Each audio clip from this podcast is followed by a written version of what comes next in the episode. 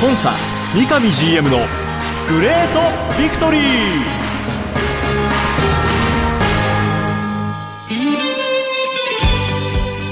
北海道とともに世界へ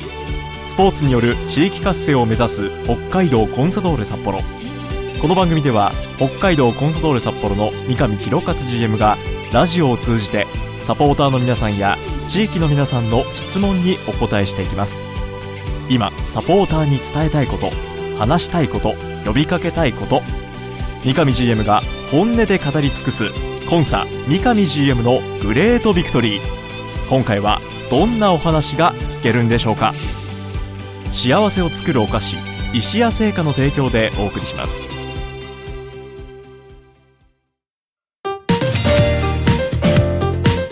皆さんおはようございます。三角山放送局山形翼です。今週もスタートしました。コンサ三上 GM のグレートビクトリー。北海道コンソール札幌三上弘勝 GM とともにお送りしていきます。三上さんおはようございます。おはようございます。よろしくお願いします。お願いいたします。先週から今週にかけての1週間のお話を含めて週末に迫ったアウェー FC 東京戦に向けてのお話をいろいろと伺っていきたいなと思います。はい。まずは先週の土曜日に宮の沢白い恋人サッカー場で行われたトレーニングマッチについて北海道の大学選抜との練習試合が2本11月の21日土曜日に行われました。結果1本目が2対0で札幌。そして2本目が3対0で札幌。まず全体の感想どうでしたか、はい、そうですね。あのまずうちとしてはね、えー、先週のこの番組でもお話したようにリーグ終盤になって本当多くの選手がこうカムバックしてね、うん、えー、来て、えー、その中で、えー、新しい戦術が少しずつこうできている中で、はい、えー、しっかりとそういう復帰してきたような選手もね、うん、含めた中でできるのかどうかという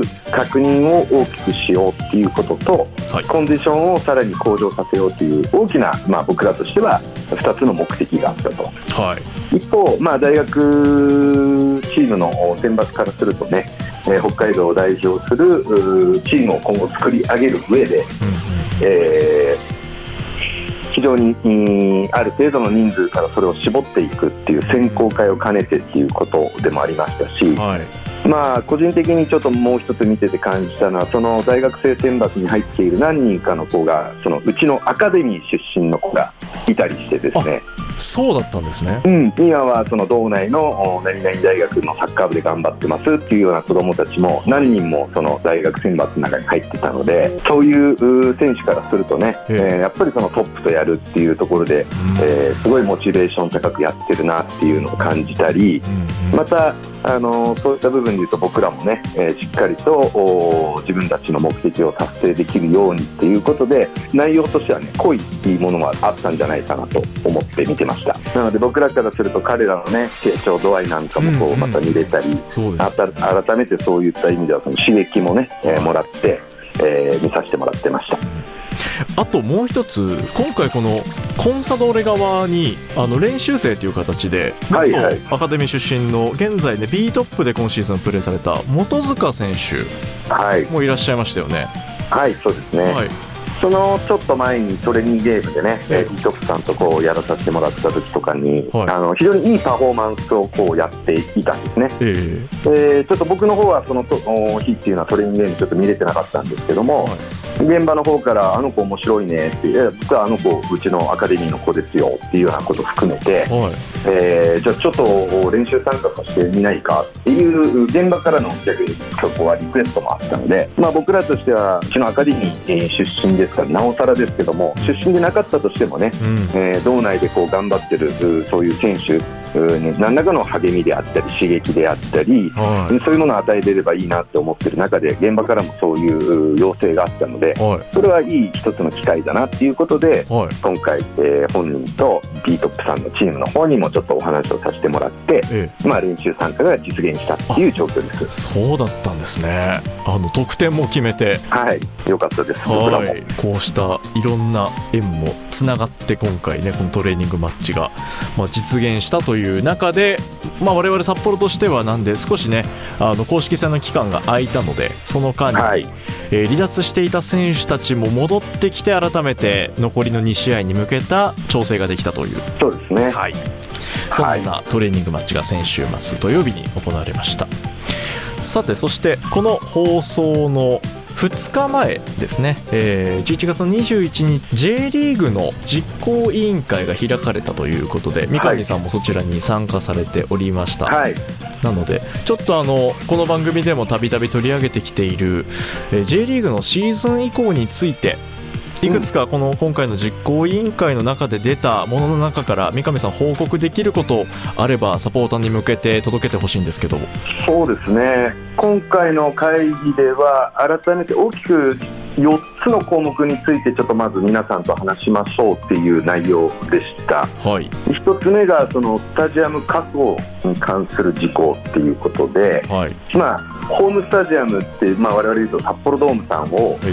メインで使ってるわけですけどもこれ大体日本って4月3月じゃないですか、はい、で大体そういった貸し借りとかがこう決まっていくっていうのは4月3月っていうこともあって大体12月いっぱいぐらいにいろんな団体さんとかですねそういったところがどういうところで使用したいっていう予約状況をこう決めてやっていくっていう状況なんですよ。前年の年末までにはそうですね。翌年のシーズン使用に向けた調整がされると。はい。で今まではやっているんですけどこれが仮にシーズン以降が正式決定した場合には、ご存知のようにその8月から開幕っていうことになって6月ぐらいまでやるわけじゃないですか、はい、じゃあその時にはすでにもうホームスタジアム僕らでいうと札幌ドームって埋まってますよねっていう、まあ、懸念がどこのクラブも当然持っていますので、はい、どのタイミングでスタジアムを確保すればこのシーズン以降で間違いなく自分たちはホームっていうところでやれるんだとか、うん、あいうようなその確認またはリーグとしての日程の作り方ってどう考えるんだっていうような、まあ、メインな話し合い。これが1つ目のスタジアム確保に関する部分があって、はい、で2つ目はサッカー界って大きく考えた時にじゃあ JFL だとか地域リーグだとかそれこそ大学高校もうそういったところとの連携っていうところの現状での状況ってどういうことになってるんだっていうようなまあ確認、はい、これがまあ2つ目あってですね、はいで3つ目には一部この番組でもちょっと取り上げたかと思うんですけど移行期の大会方式みたいな形で。1.5年シーズンなのか、はい、0.5シーズンをしてシーズン以降もしするとするなら行くのか、はいはい、その部分で1.5なのか0.5なのか。0.5だったとしてもいろんな考え方ってありますよね。話し合いをしたというのが3つ目の話、ねはい、で、えー、4つ目試合日程のウィンターブレイクのところですね。これ今までメディア等々にこう出てるのは基本的に12月の今と変わらない、えー、要するに1週目ぐらいで終わるような案と、まあ、年末ぐらいまで、えー、本当にクリスマスぐらいまでやった時にはどうなるかねみたいなような案を想定にこの2つの案をもとに僕ら各クラブもこうした場合っていうことをこう検討してたんですけども、えー、まあ、ここに来て新しく今の週要するに12月の2週目ぐらいまでやってからのウィンターブレイクした場合にはどうなりますでしょうか？っていうような議論があった。で4つって言いましたけどもう1つありましたね。実行委員会の後の一部メディア出てましたけど、はい、その移行した時にその財源として100億円リーズもしくはその JFA さんと協力した中でなんとかこう確保しますと。その100億円のその活用方法っていうようなところで、まあ、具体的にどうしていきましょうか。的な話が先日の実行委員会ではあったっていうような状況ですね。あの今回まず日程のパターン。今までは A、B と2つのメインに想定してっていうお話の中に今回新たに3つ目の案が登場したっていうのは J リーグの考えとしてはなぜその間を狙ってきたのかなっていうのが気になったんですけど、うん、僕のこれは想像の部分も息もあるんですけども、はいはいはい、まあ、僕自身もあの J リーグにずっとお伝えしているのはインターブレイクっていうものもしこのシーズンこのまでの一生と同じ12月1週目で終わった場合、はい、2月の2週目ぐらいに再開するっていうことを考えるとかなり期間空くんですよね。同時にサッカーっていうのを12ヶ月1年あるうちに7ヶ月8ヶ月やっぱりやりたいじゃないですか。はいでもこのシーズン以降をして12月の1週目で仮にインターブレイク入って2月の2週目ぐらいまでやるっていうとサッカーをやってる期間ってすごく短くなるんじゃないか。イコールサポーターの方々とか興味のあるファンの方々にサッカーというものをお見せする期間が1年間のうち少なくなってしまうんじゃないかっていう僕は懸念を持ってまして、はい、それを少しでも緩和できるような方法はないんですかっていうようなことはいろんな場でお伝えさせてもらってたので、はい、リーグもそういった意味でのこう検討というのは一つあったんじゃないかなと思ってます、うん、今回の提案に関しては。もともとそのシーズン以降検討しているのもサッカー界にとってプレイヤーにとって何がいいんだろうねっていうことをもう一度考えようっていうことからのシーズン以降なので、同じようにこの日程に関しても12月の1週目で、えー、終わった方が例えば僕ら公設地域からするとキャンプに出ることなくウィンターブレイク入れるんですよね基本的には。なので12月の1週目で終わった方がいいのはクラブとしてのなんとなくしたものはあるんですよ、はい、コンサドーレとしての。はいそうですそうです、はい、ただ一方でサッカー界って考えたときに先ほど言ったように今まで8ヶ月ぐらいやれてたものが7ヶ月しかできなくならないっていうことだったり、8ヶ月でやってた例えば J1 でいうと、まあ、現在38節とかが今後こう39節にこうなっていくわけですよね。これを結局やるシーズンが短くなってやるっていうことはもっと過密になるっていうことでもあるじゃないですか、はい、そうすると今回シーズン以降するのは、まあ、ヨーロッパのカレンダーと合わせるとかいろいろありますけど一番はやっぱり日本のこの独特の湿気ある暑さのあるね、うん、夏場に少しでもゲームというものをやらずにスタッフお客さんの健康等々も守っていこうというところもある中で、はい、過密になれば選手の疲労ってたまるわけですからそういった観点から言っても12月1週目で終わるんではなくもう1週でも2週でもできるんだったらやった上でですねその方が大きな意味でサッカー界であったりそもそも今回シーズン以降検討しているともっと選手が活躍できるような環境を作る、はい、そういったものにつながっていくんじゃないかなっていうところからの発想ですね。そしてもう一つクラブ側に J リーグ JFA から財源を用意してっていうので具体的な数字もこれ報道で100億円という数字が出ていたんですけど、はいこの100億円のこの活用方法みたいなところって J リーグ側からの提示は何か例として出ていたりしますか、そうですね、まあ、言葉で言うんであれば、あのー、まずは試合環境の整備であったり、はい。えー、練習環境の整備、うん。またはシーズン移行することによって、まあ、あ各チーム、各々の違いはあれども、キャンプっていうのは基本的に増えていく可能性があったりするので、はい、そういった時のまあ、あ一部補填だとか、まあ、そういうようなことを念頭に、今現在お約束できる部分としては、まあ、100億という財源をなんとか確保しましたというようなあことが J リーグの方から具体的にあったという状況ですね、まあ、今回、この新たな提案、提示も受けて、まあ、次の実行委員会がまた12月に開催される予定なんですよね。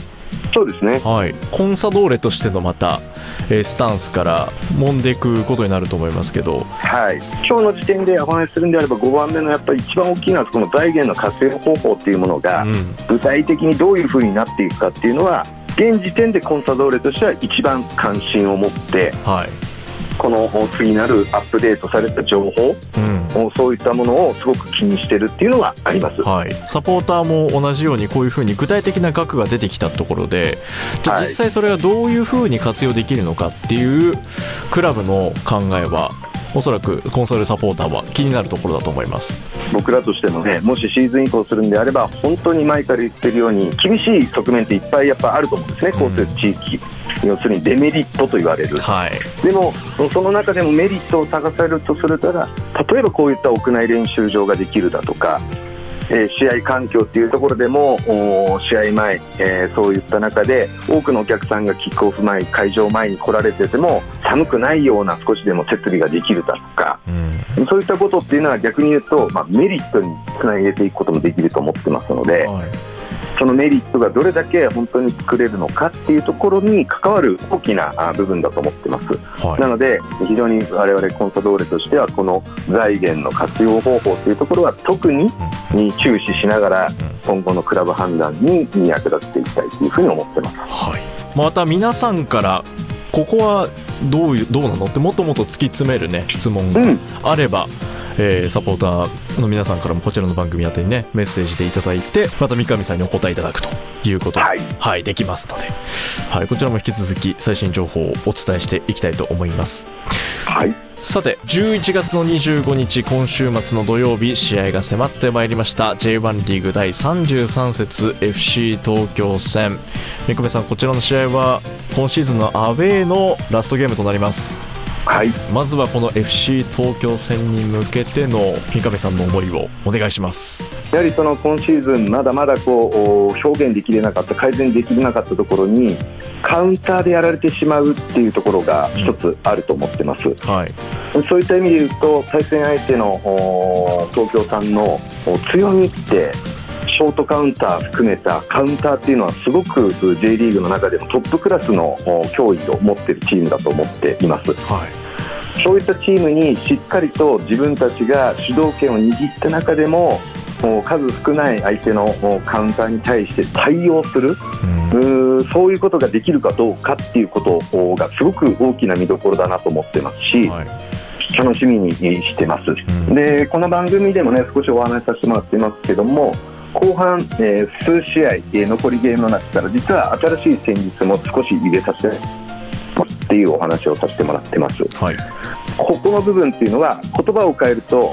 カウンターをどう封じるかっていうことでもあるんですね。イコールそういった部分で、えー、ここ最近ゲーム内容は少し安定してやってきている。そういった中でそのカウンターというものに強みを持っているチームに対してどこまで、えー現時点でできるかということは、この今、新しくトライしている先日のマイナーチェンジした部分が大気にこれも僕らの武器に大きくなっていくのかね、また同じような課題を持って、え次のシーズンを迎えなきゃいけないのかっていう部分の大きなゲームにもなるかなっていうふうにも思ってます。実際ここで今シーズン戦ってきた中で出た課題をクリアするための策を今ねこの数試合で実際トライしてきてそれをなんとかこの年内 FC 東京戦含めて2試合で形に、と、えー、結果につなげたい、結果にもつなげていきたい、うん、そして何よりもいい結果を期待して応援していきたいと思います。はい、今週末です。11月の25日土曜日14時キックオフ。J1 リーグ第33節 FC 東京。アウェーゲームとなっております。札幌ファクトリーの方ではパブリックビューイング DAZN だったりもちろん現地で応援するというサポーターの方も多くいらっしゃると思いますんでそういったサポーターの応援も背にぜひねいい戦いをしてきてください。はいありがとうございます。頑張ります。今週はこの辺で。北海道コントロール札幌の三上弘勝と進行は三角山放送局山形翼でお送りしました。今週もありがとうございました。ありがとうございました。白い恋人は誕生から46年以上北海道で愛されています。小麦粉砂糖生クリームはすべて北海道産。これからもあなたのそばに。白い恋人。番組では三上 GM 宛ての質問メッセージを募集しています。メールアドレスはリクエストアットマーク三角山 .co.jp X、Q、Twitter はハッシュタグコンサ GV までどうぞ。コンサ三上 GM のグレートビクトリー。次回もどうぞお楽しみに。幸せを作るお菓子石屋製菓の提供でお送りしました。